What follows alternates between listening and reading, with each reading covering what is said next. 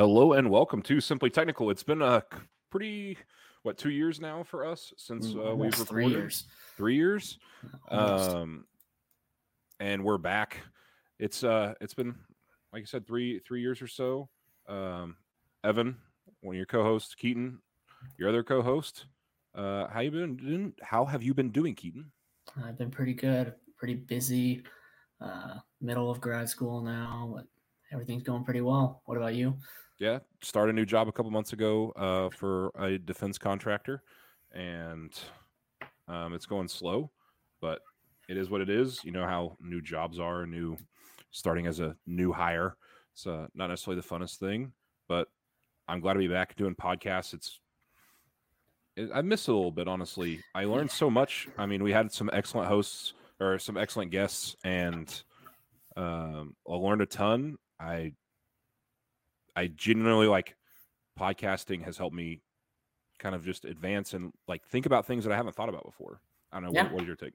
Yeah, I definitely agree. It's it's really nice to meet you know people in different fields to learn new new topics that I hadn't really thought about much before, and I'm looking forward to it this time around. I think uh, we can get some really good guests, and uh, some of our more individual like podcasts between just the two of us might be a little bit more technical than we had before. So I'm looking forward to that. So spending a little bit more time researching and learning about a whole host of new topics.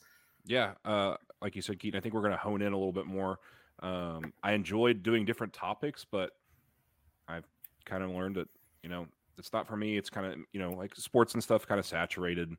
Um, it's, it is what it is as far as those, but I don't learn as much obviously from sports podcasts, you know, Yeah, it's kind of as a right now and i i enjoy podcasts that are kind of stand the test of time a little bit. Like i mean if you look back at some of ours um you know talking about elon musk um you know talking about pa school talking about you know with dave when dave came on and talked about medical school um you know learning from from those people and kind of getting other people's perspective on school and the and the, their different fields of study. Um, I think is beneficial, and um, you know, sports and movies aren't going to do that for us. Um, yeah, yeah. but I mean, we got a good topic today. I think we're going to start off talking about TikTok, um, kind of some pros and cons, um, and I guess you said that some different places are banning TikTok for the workplace and that yeah, kind of. I mean, it has to do with some of the uh, state governors banning TikTok for state state employees. Like, uh, I know Stitt is one of them. So Oklahoma's governor is one of them that has banned um, TikTok for state employees just due to security reasons. And I think now OU just a few minutes ago announced that it will be banned on Wi-Fi at their campus, which doesn't which does affect me. So it's a little bit uh, interesting. I mean, I I used to brag about how I never used TikTok. I was like one of the la- the few that was holding on, avoiding TikTok, but I have fallen into it in the last two months. And I mean, there's definitely a lot of pros, but there's certainly a lot of cons uh, to it. So I think that's kind of what we're going to go over. Yeah.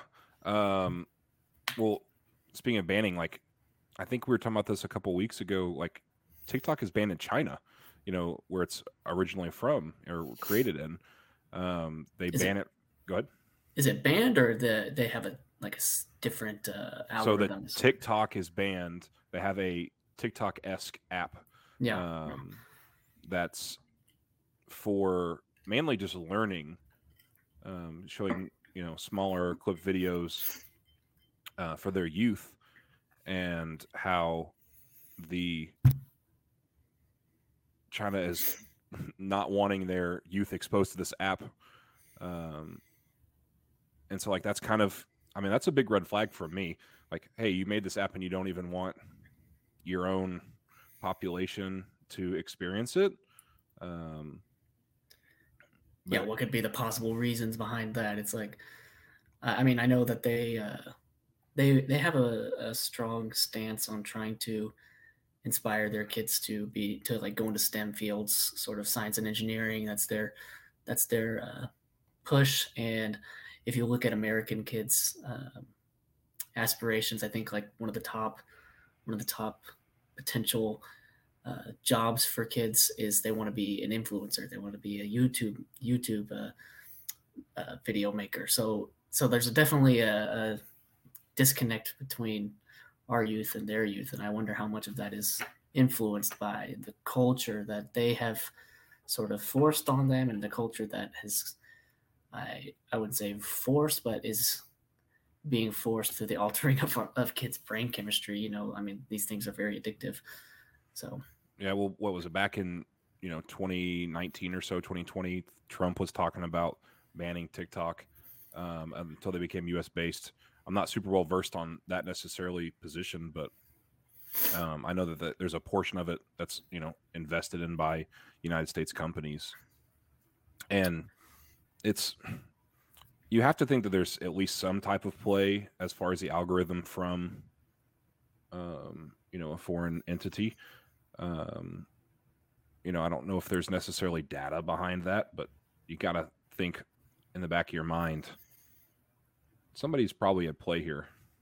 I mean, it's very possible. I, I actually take the opposite side. I think our brains are so easily manipulated by sort of hedonic things that TikTok will TikTok will show you, or cor- sort of corrupted things that TikTok will automatically show you. And so, so the algorithm just will adapt to that. And I think, I, I mean, I don't know this for sure, but I feel like that's diff- in China. It's it's more they alter the algorithm rather than them altering the algorithm here. It's more like we just let the we just let the game play. It's and you guys will your kids will kind of hurt themselves.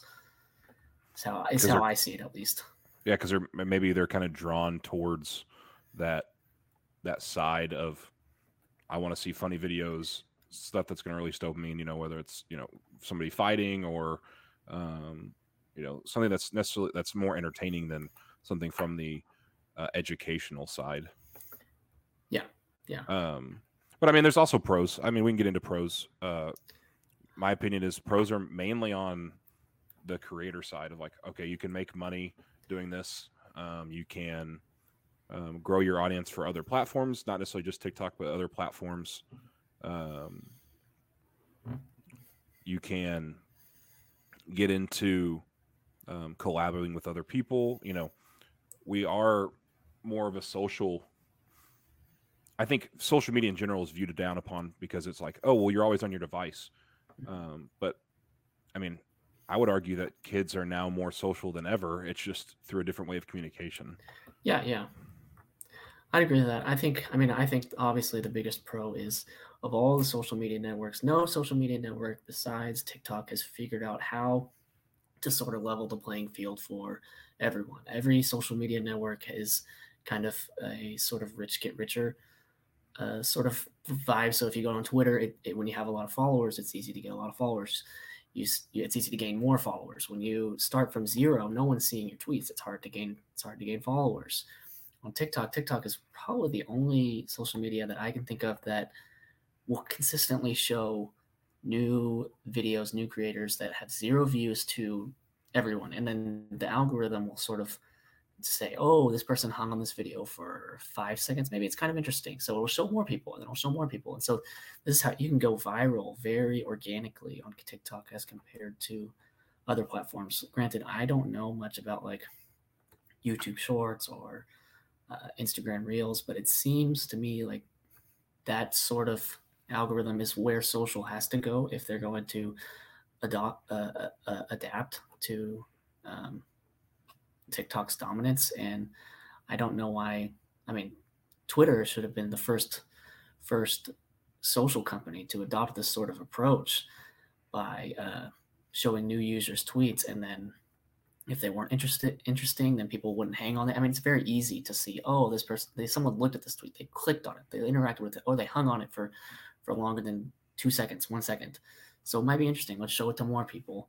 I don't know why Twitter never adopted that, so, but that's that's the biggest pro is on TikTok. The rich don't necessarily get richer, and it's easy for someone new to uh, blow up. Yeah, and I think that YouTube Reels and or sorry, Instagram Reels and YouTube Shorts are adapting that somewhat. I mean, they mm-hmm. they have to. Um, it kind of reminds me of when I don't know if you do you still use Clubhouse at all? No, no, I knew that wouldn't. I knew it wasn't going to work out. It was fun while while it lasted, but So for the use user for those of you that don't know, Clubhouse was an invite only app and there was rooms that people created and you could go in there and you know you'd label a room a certain topic and you go in and be a speaker and people could join your room and listen to you talk or other guests talk um, could have been um, my side i joined for a lot of esports stuff um, keaton i think you were doing some platform stuff for biology oh yeah, I was doing science and, science. and uh, decentralized science uh, seminars where I hosted a couple.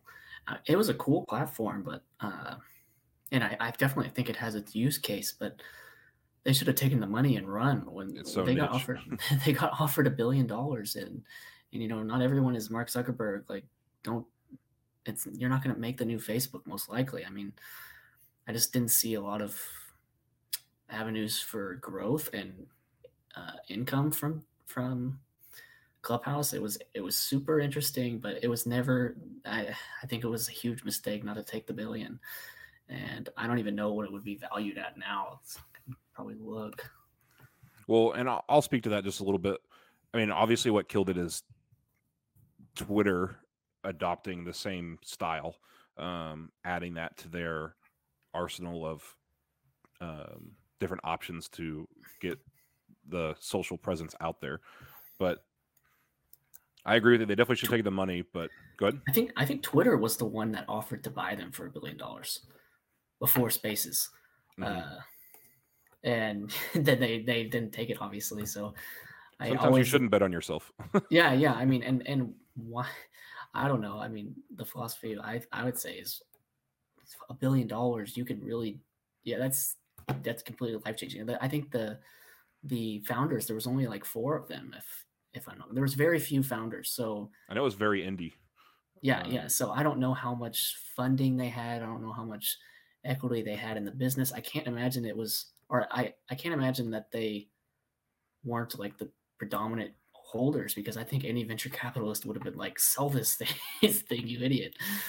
But yeah, Yeah. I, and especially with like how I mean stories and stuff have you know Microsoft Excel's going to have stories you know that Mhm. that old meme of whether you sell or not they're going to adapt your platform style Mhm. um and so like Twitter adapted to spaces and I mean I don't think it's doing well at all but no, they no. have it there and it obviously choked out Clubhouse yeah, um, Yeah. But to come full circle, I think these other platforms are having to adopt to that style. I mean, they know what works. Um, you know, you don't necessarily have to be the first, but if you're big enough to adapt to that, um, you usually come out on top. yeah. And, And- go ahead, sorry. I think uh, I, I also think there, there is a use use case for TikTok, and I mean I I uh, especially like I, I and TikTok is definitely very addicting for me. I can tell it's tell it's addicting, but I have it to where it's showing me pretty good content. Like it's showing me science, showing me educational things, showing me nice like aesthetic desk setups because because I have a pretty ugly one as you can see right now. But like that type of stuff that's like you know not I don't think it would be like corrupting sort of uh, or super detrimental to to your mental health and such. So there's definitely a use case. You just have to figure out how to manipulate the algorithm to your own benefit. And I think that's not a very uh, not very many people try to do that. But if they did, they'd probably get a lot more benefit than uh, just mindlessly scrolling. Well, and I think from the creator side, I think it definitely hurts our attention span. Because from the creator side, a lot of how you make money is retention rate, Mhm. and that's what helps modify or um, change the algorithm in your favor. I guess is having higher retention or long watch time, and you know having a six six to ten second clip um, is going to probably net you a lot more readily available on people's for you page. So I think you know it can go both ways of well I should manipulate my algorithm so that hmm I'm getting positive content instead of degenerate content. Yeah, yeah, yeah. I, I actually that is a huge con the uh, the like degradation of attention and especially in kids. Uh, I don't. I mean, there's obviously no like exact study showing oh TikTok made kids less uh, have a shorter attention span, but this is kind of obvious that that's going to be the the end result. I think it's become increasingly uh, popular over the, especially over the last few years since the pandemic, to prescribe ADHD meds. Almost it seems like every other kid is on ADHD meds, and I can't imagine that uh, social media and Instagram and TikTok are are helping that at all. I'm I'm sure it's making it much worse. Well, I mean, it's going to affect your mental health as general as well. Mm-hmm. Like, uh, there's studies shown that the longer you wait out to get social media as a kid, the like less likely likely you are to have mental health issues, as far as like needing attention from peers and such. yeah, Um, obviously, you want to wait. like I said, if if you you know follow that kind of study, you should probably wait. You know, getting no social media is probably the best, but probably yeah. um, I know people that post on Instagram and Twitter and like, okay, well, I need to get this many likes or I'm going to delete it and try to post again to get more likes. Like, it's just so attention seeking. And obviously, that's not just TikTok, that's in general, but it can be devastating to your mental health. Um, Yeah. Just constantly seeking approval from others. And obviously, obviously, comparing yourself to other people that are posting. Oh so and so went on a cool vacation. I wish i could do that. Well now i'm gonna have to go you know i only have a thousand dollars in my bank account. I better go on vacation to try to prove to other people that i can do this kind of stuff. Yeah, that like weird phenomenon where there's like actually people that will rent out a Lamborghini for a day to make a video to show that they have a Lamborghini. That's like a, a- real thing that I've seen multiple times where it's like, oh, you can get rich like me by, you know, buying my course, and then they like drive off in a Lamborghini. It's just completely bogus, but that, that's like an extreme example of that. But everyone only po- posts their best their best life on Instagram and TikTok, so of course everyone is comparing themselves it's like the natural human thing to do is is we measure ourselves against whatever uh, situation we're in and whenever you're in a situation with with the entire uh, world you're going to feel awfully small because there's always someone with something better than you. Something better something um, that you view as more important and um, it may not have been important to you but you saw that somebody else did it. And so your constant need to like try to compare yourself. And i think on a smaller scale comparing yourself to other people is good um, Mhm. because like that will help you try to better yourself. And i mean i think we should always be trying to better ourselves. Um, and so like i said on a smaller scale but too much of a good thing is a bad thing. Yeah. um did you have anything else you wanted to talk about on tiktok? Okay so so on like a final verdict what, what's your opinion on whether it should be banned or not from a personal standpoint i think it should be banned but from a like holistic like everyone should be free kind of thing like it shouldn't be banned. So uh, Yeah, that's not a good answer i know but um on a personal level i think it should be banned because then i won't have i won't use it anymore. Yeah, I, I actually I kind of fall in the same. I I would say I would think it should be banned for people under eighteen, uh, or like heavily restricted to where we have a China style uh, are dictating the algorithm for under eighteen. But I, I I also think like over eighteen, the cat's out of the bag. It's too late. There's too many people who make such a living that it would be impossible to get any kind of legislation passed. Um, it would hurt so many small businesses and it would just be such a politically unpopular thing to do that no one no one is going to risk actually doing it the ones who the ones who are stepping up and actually saying things about it right now are just playing to their base knowing that nothing will actually ever come of it I, is my opinion on the things at least if it didn't happen in 2020 it's definitely not going to happen or I, whenever trump was i think it was 2019 president, 2020 yeah. about then yeah 2019 if it didn't happen then it's not going to happen now it's it's way too late if people like me who were super anti TikTok back then are now on the platform using it, it's gonna be it's it's just uh impossible. it's it's gonna be too too much too much of a hill to climb. Well, okay, so I guess as somebody that held out for a while, why did you join? Um, uh, the why did you cave? Was because pressure? I saw that it was the best, one of the best ways to potentially grow an audience and make some money. Um, from I originally I started it because I I started like a newsletter that I never really got super into.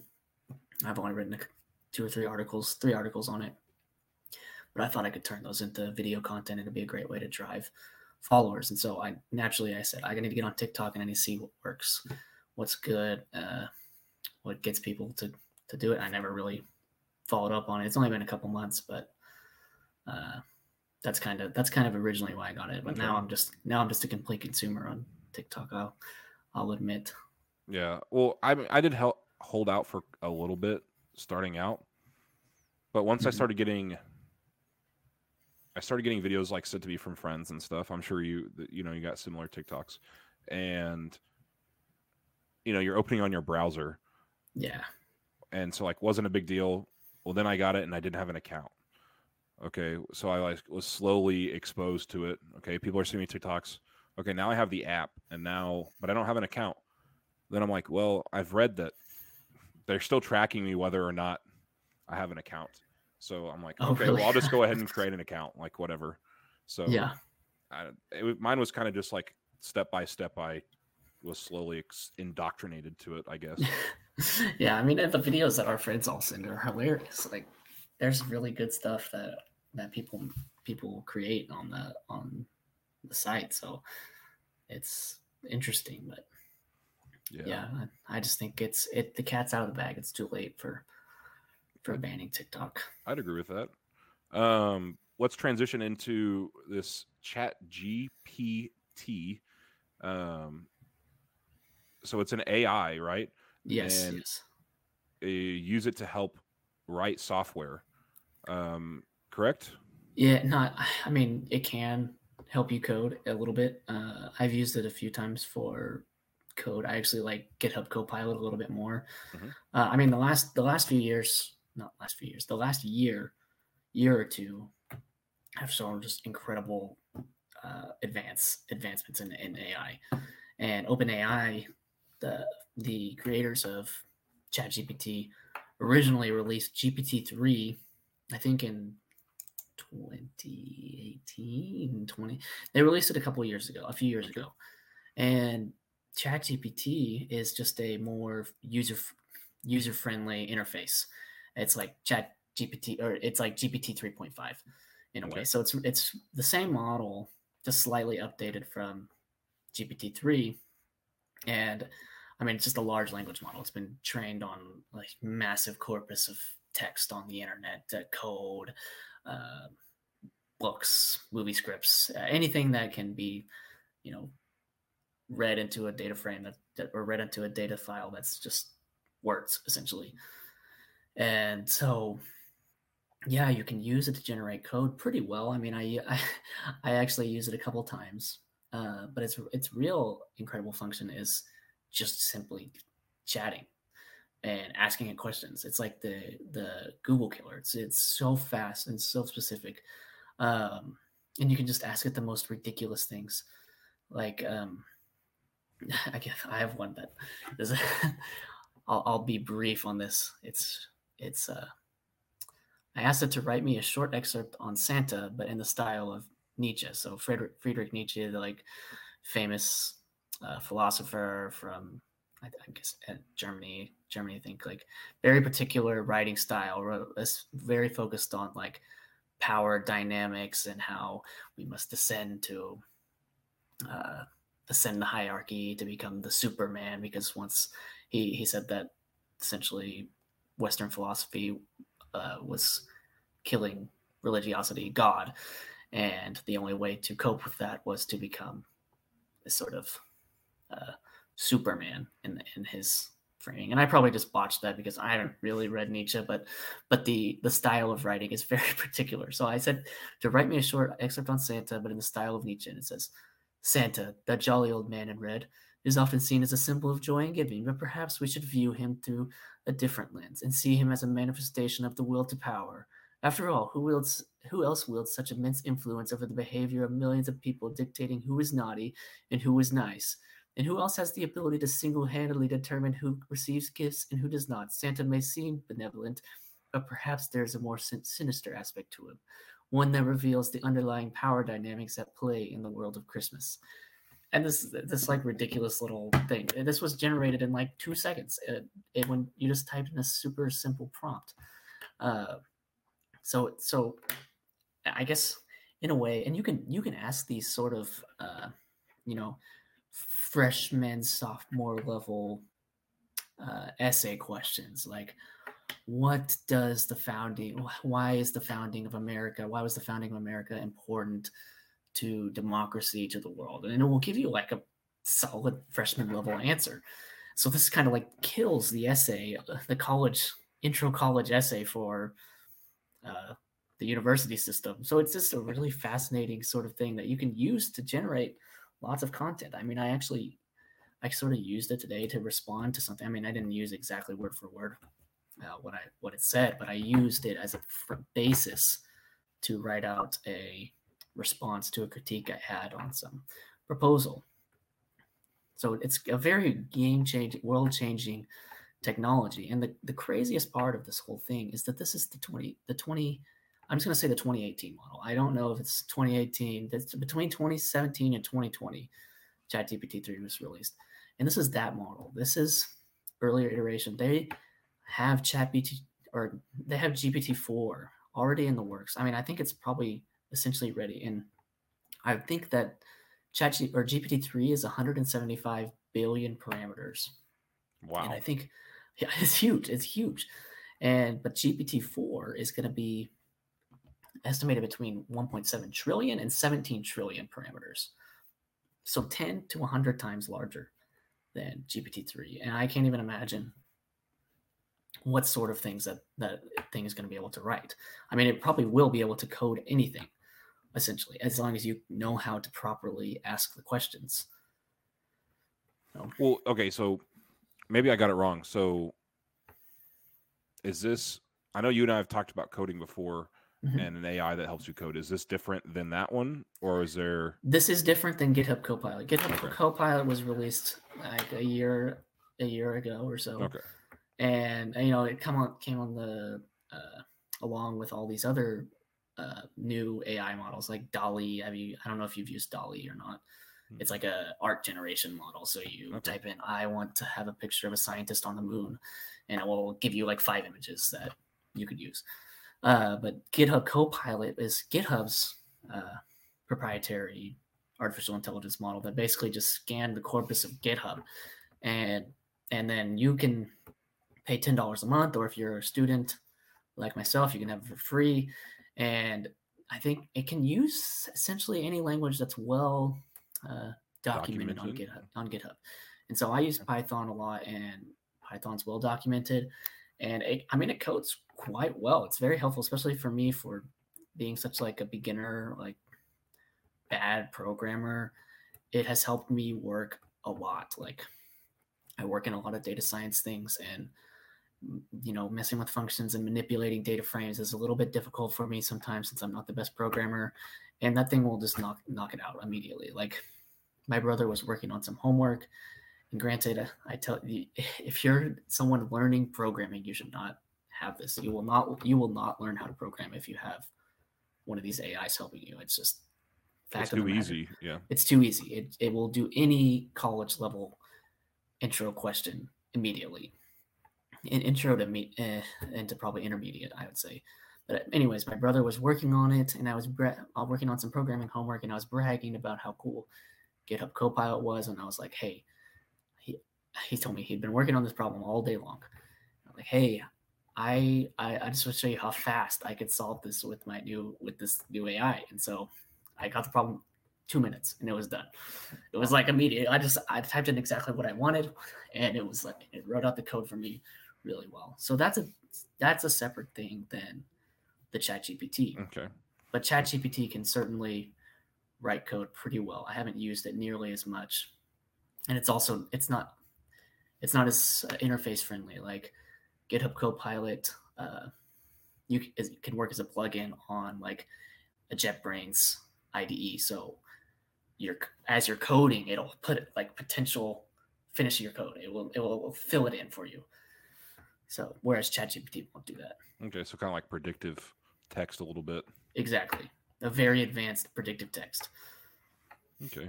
Um, so I'm glad we separated those two because I was thinking they were the same. Um, okay, so chat uh, G, GBT GPT, Mhm. excuse me. Um, it almost sounds. I don't know. Did you ever use Wolfram Alpha back in the day? I have never used Wolfram Alpha, Okay. Alpha, but I've heard a little bit about it. It's. I don't know if it's. I don't think it's AI necessarily. Um, it's you. You ask questions, and mainly we used it for math back in the day Mhm. Yeah. when, um, you know, algebra two was so difficult. Um, and so like you'd ask questions, and it would like generate some type of response for you.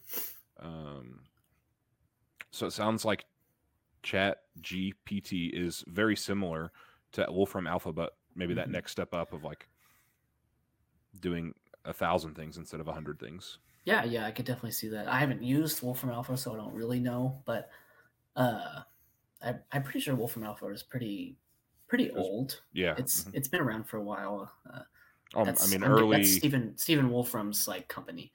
Uh, I think late two thousands is when it started. Started, I think, or at Okay, least yeah, when I yeah. was introduced to it. So um, I don't know how much of- teens. I don't know whether it's like a deep language or a deep learning model, machine learning model, or if it's just a ton of uh, functions that that will work out for you that that are pre-entered and, and yeah, it could be pre-entered. Yeah. Um, it's. I mean, I remember being amazed back in the day. So, um, Yeah. which I don't even know if anyone still uses it. I'm, I'm, I'm I don't even know if it's even still a thing. Yeah, I mean, okay, so uh, let's just I, I, just going on to like how ChatGPT is going to change businesses and uh, uh, people's jobs. I mean, I, I here's how I see it. It's not going to get rid of anyone. It's not going to eliminate anyone's jobs. These things aren't going to eliminate anyone's jobs, but they could augment augment your job quite a bit and make it a lot easier. Some smaller jobs I could see it getting rid of, such as you know give me a slogan. Like, oh, I'm a professional slogan designer. I could see or slogan Replacing engineer. Fiverr. yeah, replacing yeah, Fiverr. replacing Fiverr. That's a better way. Like you could, I could type in right now. Um, give me a slogan for. Um, present So Wolfram Alpha, just to update everybody, mathematics, science and technology, social or society and culture, and everyday life. So like I guess you can just type in words, dates and times. I, hmm, yeah. Check it out if you want it if you want to. It's uh it's kind of older, but it's uh yeah, 2009. I was pretty close. Is when it started. So you you wrote in a prompt uh yeah, for yeah. So it's, it's uh. Oh, did you want to share your screen? I'll share your screen if you want. Okay, yeah, yeah, I shared it. Okay. So this is this is my brother's like Instagram that has a lot of followers. I uh for an Instagram.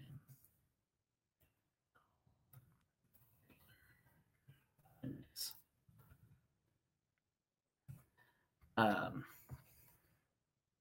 wait, give me multiple. Give me multiple.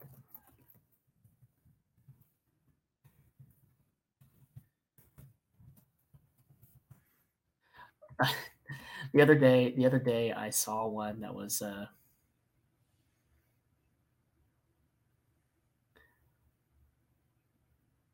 that'll just generate this thing this stuff for you so i don't know can you see it very well it's Yeah, oh, let's see if. I can make it a little bit bigger. Um, let's see. So rednecks are regular or ain't regular, we're extraordinary. Rednecks don't know don't follow the rules, we set them. Yeah, these are these are great. Yeah these are great so the other day i did i did the same thing i, I actually didn't put in regular rednecks i just put in rednecks because that's the theme of their instagram and it gave me like one of the best ones i've ever seen it said it said uh we're not re- we're not rednecks, we're country gentlemen. And I was like, that's like a that's like a perfect shirt. I could definitely see someone like somewhat people buying that shirt. So, Some freaking merch. Yeah, yeah. So merch, so stuff like that is going to be is is probably going to be eliminated. But but other things, you know, you could kind of augment your your business or your creativity by using some inputs. And so, well, yeah. Okay, so you said creativity. I think that's super interesting, um, because from a normal person standpoint, um, when I think of creativity, I think of like humans are creative. Humans humans come up with ideas. We come up with the creativity, but you know something like this that's creative um so an ai that is creative is a little i don't know frightening is not the right word. Um piques my interest is probably the better. Um, I, I, yeah. I mean, we all made jokes for the last uh, several years that the artificial intelligence was going to get rid of the truckers and the truckers needed to learn to code, but it turned out the artificial intelligence was coming for the programmers and writers and artists first the whole time. So, I, I don't really know what what exactly to make of it. Uh, art is one thing. I mean, there's a huge debate on Twitter: is is AI art actually art or not? But it, it's kind of besides the point. A lot of these things, a, artificial intelligence can get trained on data, and data is widely openly available on the internet. So writing is kind of just an algorithm. I mean, it's it's not like it's creatively coming up with these things. It's like predictive text because so many people have written this. We, we it can say, okay, this is the next thing, and then followed by this word, by this word, and so it's it's a lot of creativity in a ways. I guess it's sort of algorithmic, but but in the end, this can only this can only output this can only output things that have sort of already been done, ideas that have already been done. Art is a little different but but the most popular art is has never been done. It's it's all new. It's all novel. But but ideas, it can only put out what it's been trained on. But true creativity is making something completely new, completely novel that a artificial intelligence is probably not capable of making at this point in time. I don't know if that will change in the future, but my opinion is true creativity is something that's completely novel. Yeah to one of your earlier points, the AI art, I guess, is kind of a hot debate now just because of Facebook and and back to TikTok of like I don't know how much you're on those but or how much you're on Facebook, but like people have been scanning themselves in and it's like a, AI app has made me and made me art or something like that. And so like yeah. it changes them into different art styles and like an avatar or... yeah. Yeah. And so then another thing I'm seeing on TikTok a little bit more recently is um, AI art of like I told AI to make the um, Kung Fu Panda characters, you know, into robots or something like that, and it'll make them into like robots and like this fierce thing, um, and it's kind of kind of interesting.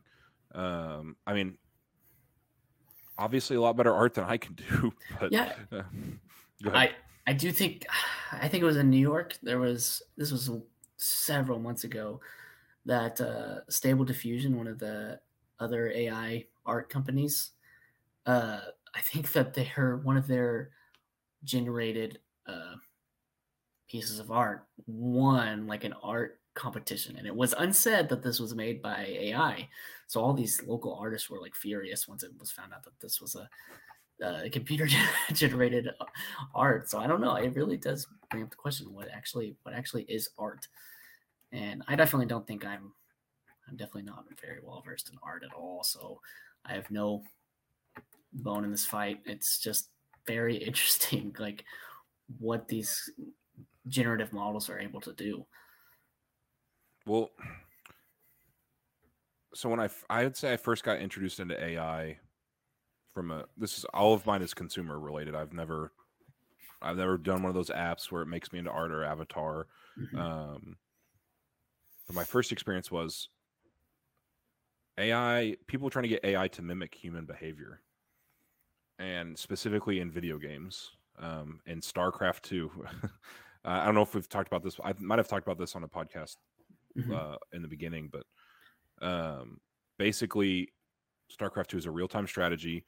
So it's not turn based. So it's you know everything's live as fast as you can go, and basically, they put this AI into a game, um, you know, using different strategies, and it just learned from playing other players, and it's beating world champions now, and they have restricted the number of clicks per second it can do because obviously a computer can click Yeah. yeah. infinitely faster than a human. Um, you know, humans are doing, um, you know, 120 clicks or you know, keys uh, a minute or maybe Mhm. yeah. Um, and so like okay, that's kind of towards the limit of professionals that are avail like capable in the world, and so they're limiting it to that. But it's amazing that it's beating it. They're beating everybody Yeah. yeah. And they're using strategies that like aren't well known and different combinations of different troops and stuff. Um, Yeah. So it's all very interesting. Um, not to get too far off the chat. No, no. I mean, I, I AI itself is, I think, the best topic. So it, it is interesting. I mean, video games themselves, especially strategy games, we don't really know, understand how algorithmic these things are. Uh, there's only there's a finite amount of moves uh, you can make in certain games, like chess. A- a- Mhm. And to our brain, it's like infinite, but to a extremely powerful model that's using hundreds of GPUs that, Mhm. that could process at insane speeds, it basically makes them unbeatable in those uh, closed in closed end games, such as any kind of strategy or chess. I mean, no one can beat a chess model. I mean, the whole chess controversy that's happening right now is uh, so chess has sort of been solved by the advanced AI, and so they can play perfect games. They can play a 100% game. But I don't know if you remember the uh, like a few months ago there was like all this controversy with a guy who was uh, supposedly potentially cheating. He had suddenly gotten really good at chess. He had been caught before using um, playing online chess using these models to have 100% games. I think he was having multiple 90 to 100% games, which is kind of Unheard unheard, of, of. Yeah, yeah. unheard of. I mean, I think Magnus Carlsen, who's pretty well He's the world regarded as champion. I'm pretty yeah, world champion, pretty well regarded as the best um, uh, chess player ever. I'm pretty sure. Uh, averages around seventy-two percent uh, perfect game, and this guy was, and he's only had a few hundred percent, ninety-five percent games ever, and this guy was having consistent tons of them, and and no one knows how he was doing it. Is he legit or was he cheating? And no one can figure out how he would be cheating. There's a lot of wild theories that are Hmm. quite interesting. I'll let the the curious listener look look it up themselves. I think it's a little too uh, too much for the podcast, but um, yeah, these these large language models can solve games. I mean, just a, two weeks ago, three weeks, nah, maybe a little bit longer, maybe one month or month and a half ago. Uh, there's a game called Diplomacy that I'm not very familiar with, but this was a paper in Science where diplomacy is sort of the game where you would think that the AI couldn't do well because it's a game about making negotiating and manipulating and making deals with teammates and and whatever the game end goal is. I don't know what the end goal is, but as far as the science paper that was that was pu- pu- published was showing that the diplomacy that this uh, DeepMind uh, um, AI could play diplomacy better than some of the world's best players, which is a little scary considering the game is supposedly about manipulation and lying. Uh, but it just shows how much how much in games is algorithm based. Let's see. Uh, was it the game that was released? Let's see. 1959. Maybe it's computer based now. I'm sure, but um, is it a board game? Yeah, uh, maybe. Let's see. Diplomacy, DeepMind. Play no press. Let's see. Oh no, this was not DeepMind. This was uh, Facebook that did this, Okay, not DeepMind. because like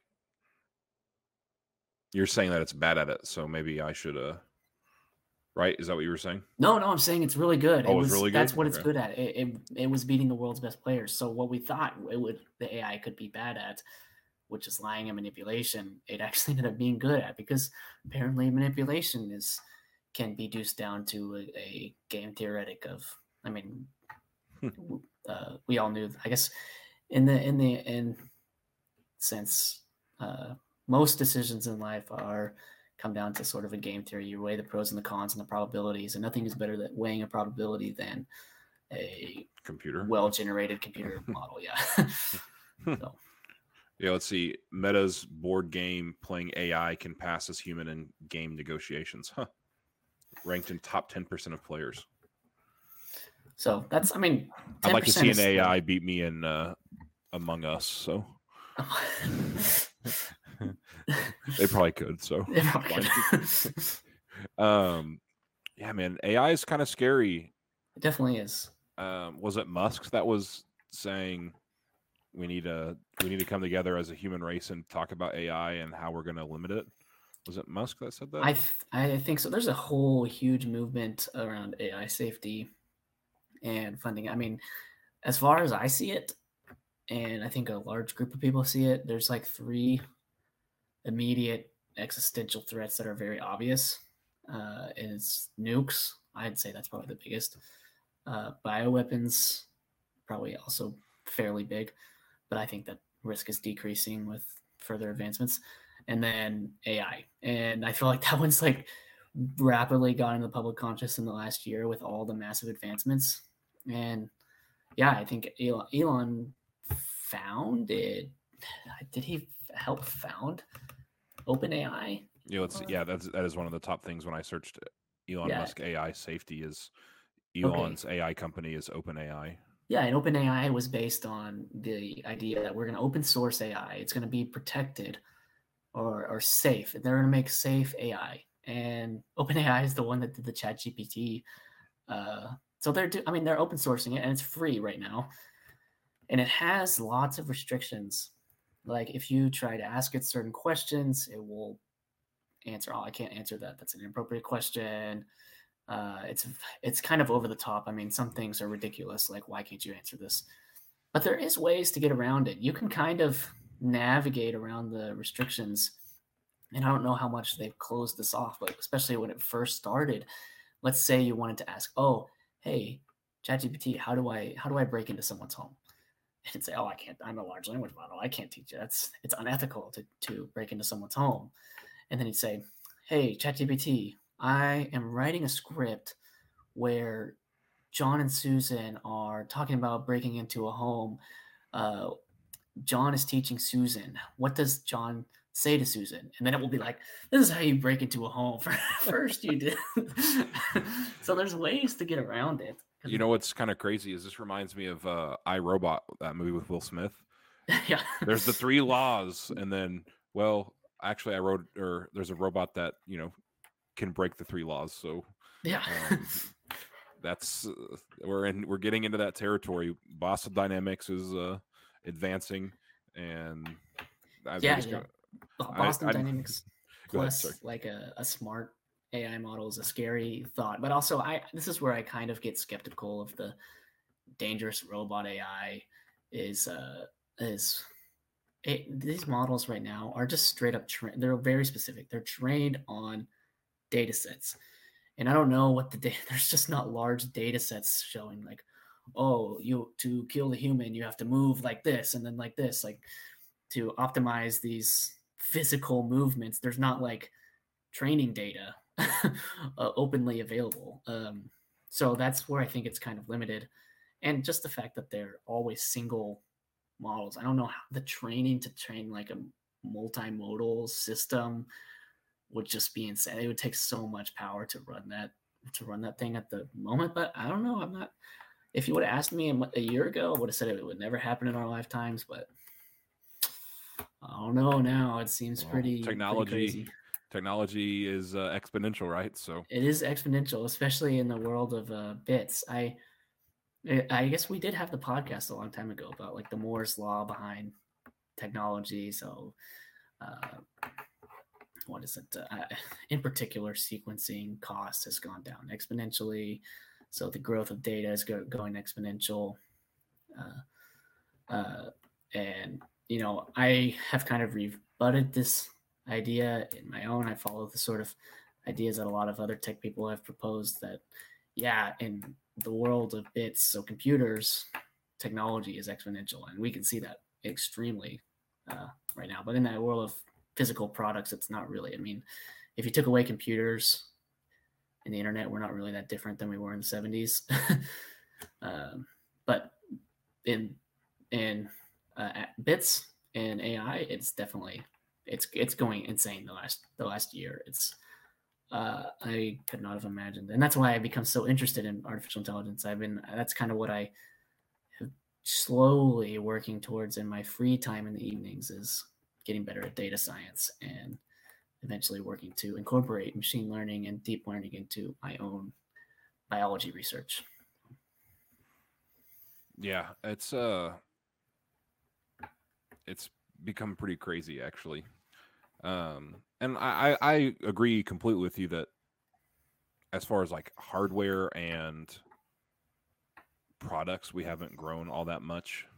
Mm-hmm. I mean, what's the best advancement we've had in the last 10 years? I would say almost Elon's reusable rockets is probably the biggest thing. I, I agree. Reusable rockets is the most physical, impressive physical innovation. Which a lot of it is still bits, though. So a lot of it is software. Yeah, yeah, and and I mean, a, a lot of the core technology was invented with the the first rockets that were launched. Uh, so that, and then they just made it better. It's a new iteration. It's like the book uh, Zero to One is a really good book. I, uh, I you'd recommend it. Would recommend it to anyone who's interested in technology or like starting a company. Is the the entire premise is there's only one there's only one time a certain technology can go from zero to one. So there's only ever going to be one Mark Zuckerberg. The next Mark Zuckerberg is not going to be someone who founds a social network. The next Elon Musk is not going to be someone who launches rockets. It essentially talks about how the best advances are taking the technology from zero to one. These are rare, but the going from one to n is more common. So one to n is like iterating, making a little bit better in technology that already existed. Some people would argue that SpaceX was just making the technology but better that already existed. I mean, either way, doesn't really matter because it's freaking awesome. But yeah, there's not really a lot of new things that have been new products that we've been using. I mean, if if you were born in 1890 and you lived till 1980, so you were 90 years old, you would have saw the world just completely change. You it would be absolutely insane. You went from horse carriages to cars to planes to rockets to go to go to the moon. You saw nukes. Uh, now take someone born 30 years later. Uh, I guess still 30 years later. Maybe, maybe I should rephrase rephrase it to like I don't know 18 or let's just tighten the tighten the the window to, to a 40 year old so someone born in 1950 year old 1910 to 1960 you see all those things mm-hmm. now you switch you just shift the years just a little bit let's go from 1960 to 2010 using computers that's that's kind of essentially it uh, biotechnology i think is the new the new sort of wave in the physical universe. But a lot of that still, it's very slow. It's very uh, slowed down by regulation, necessary regulation in a lot of sense. Uh, my, I'd argue that maybe it's a little over the top, but either way, uh, definitely something necessary. But yeah, there's a huge difference between someone who lived in that time frame versus someone who lived in this other t- the more near time frame. Yeah, that's I'm trying to think of other technology that like has come out recently. Um, I mean Boston Dynamics stuff, but like, is that really all that I don't know. It's don't wanna say new. It's Boston yeah. Dynamics is new. It's done better. I mean, Boston Dynamics is new and exciting, but it's not really in the world. It's not like pervasive right now. It's not something that's widely adopted or even useful. So we don't really think about it. We don't, you know, it's not affecting our day-to-day lives. Maybe in the future it certainly will. And that is a super exciting technology, but until something is in uh, commonly in humanity, I don't really consider it. I mean, it's a technological advance, but it's not. Uh, it's not benefiting us yet. A lot of biology is like that. A lot of biology, I see incredible things, is not uh, in humans yet. It's like, oh, you can extend the mouse's lifespan by 30%, but are we extending human lifespans by 30%?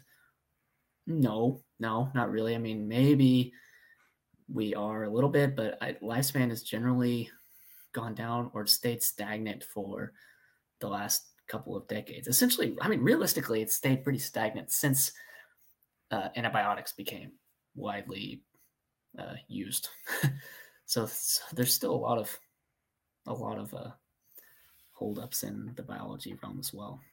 I would say, and maybe this is an idiot talking, but um, I would say we've made technology advances far more exponential. Is that the right? I'm trying to figure out how to say this.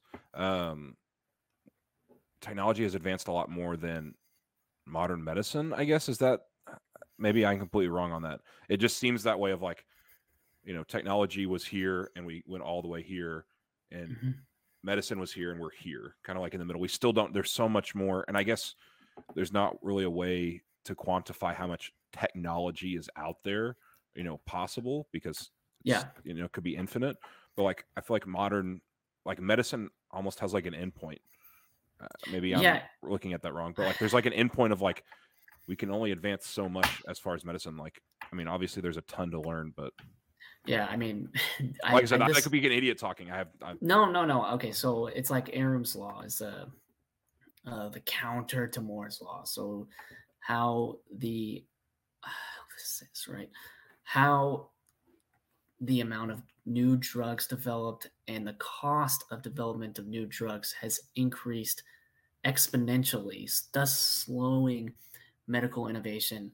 And a lot of people argue this is because of the overly strict uh, FDA regulations. I mean, the FDA first and foremost is like there to, you know, protect uh, people from dangerous substances. I mean, the main thing is I don't remember what the what the drug was, but it's really one that or was a really popular case where it was like a teratogen causing uh, uh, uh, like mutagenesis in in uh, babies. So pregnant women that were taking it, it was causing a ton of issues with their children. So there's like, oh, we got to pull that drug immediately off the market. So yes, there's definitely an argument for why we're so over the top, but a lot of people, maybe myself, I'm still very iffy on this. Would argue that this is uh, you affect you end up losing more lives than uh, you save by withholding so much so much innovation.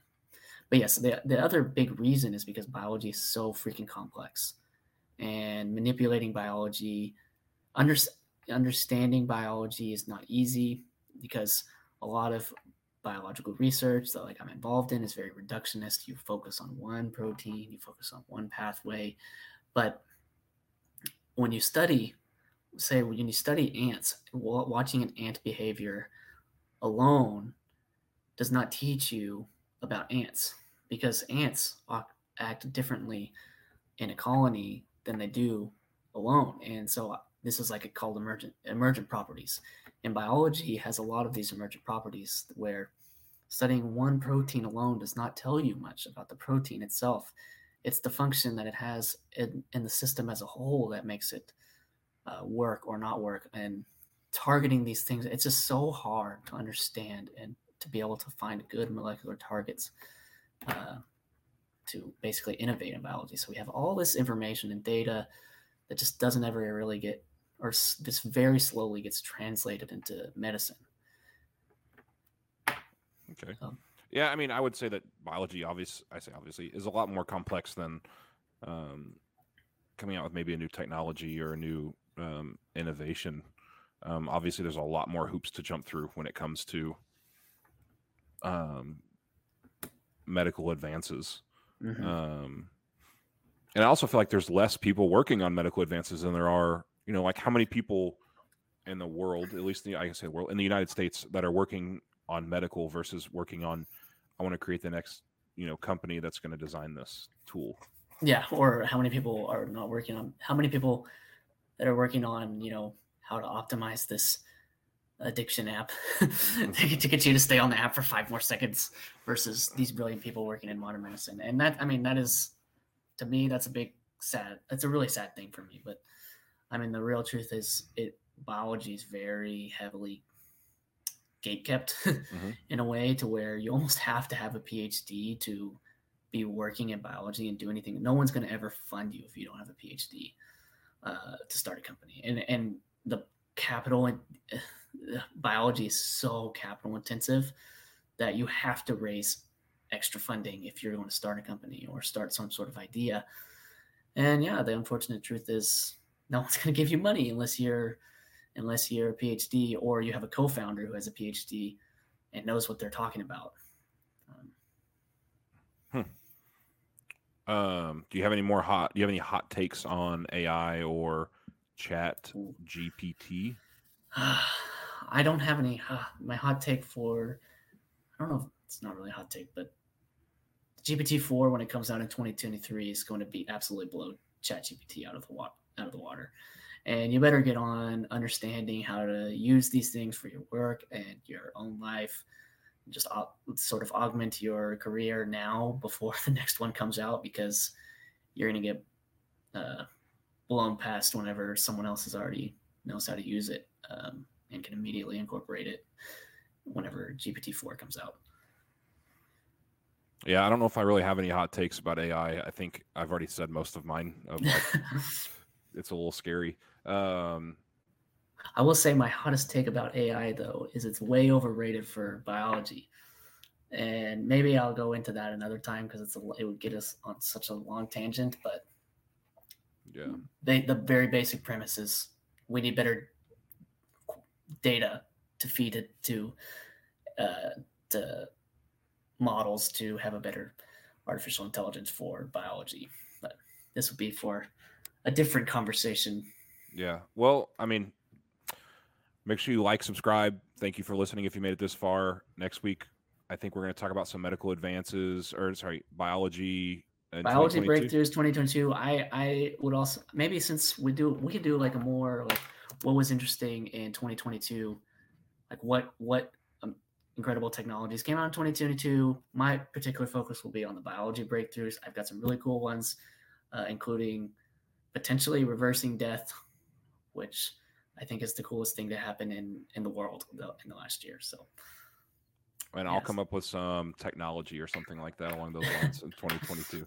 Um, and we'll kind of do like a year recap. I know it's only our second episode of the year, but um, it'll be. I think it'll be exciting. So, all right. Thank you guys. thanks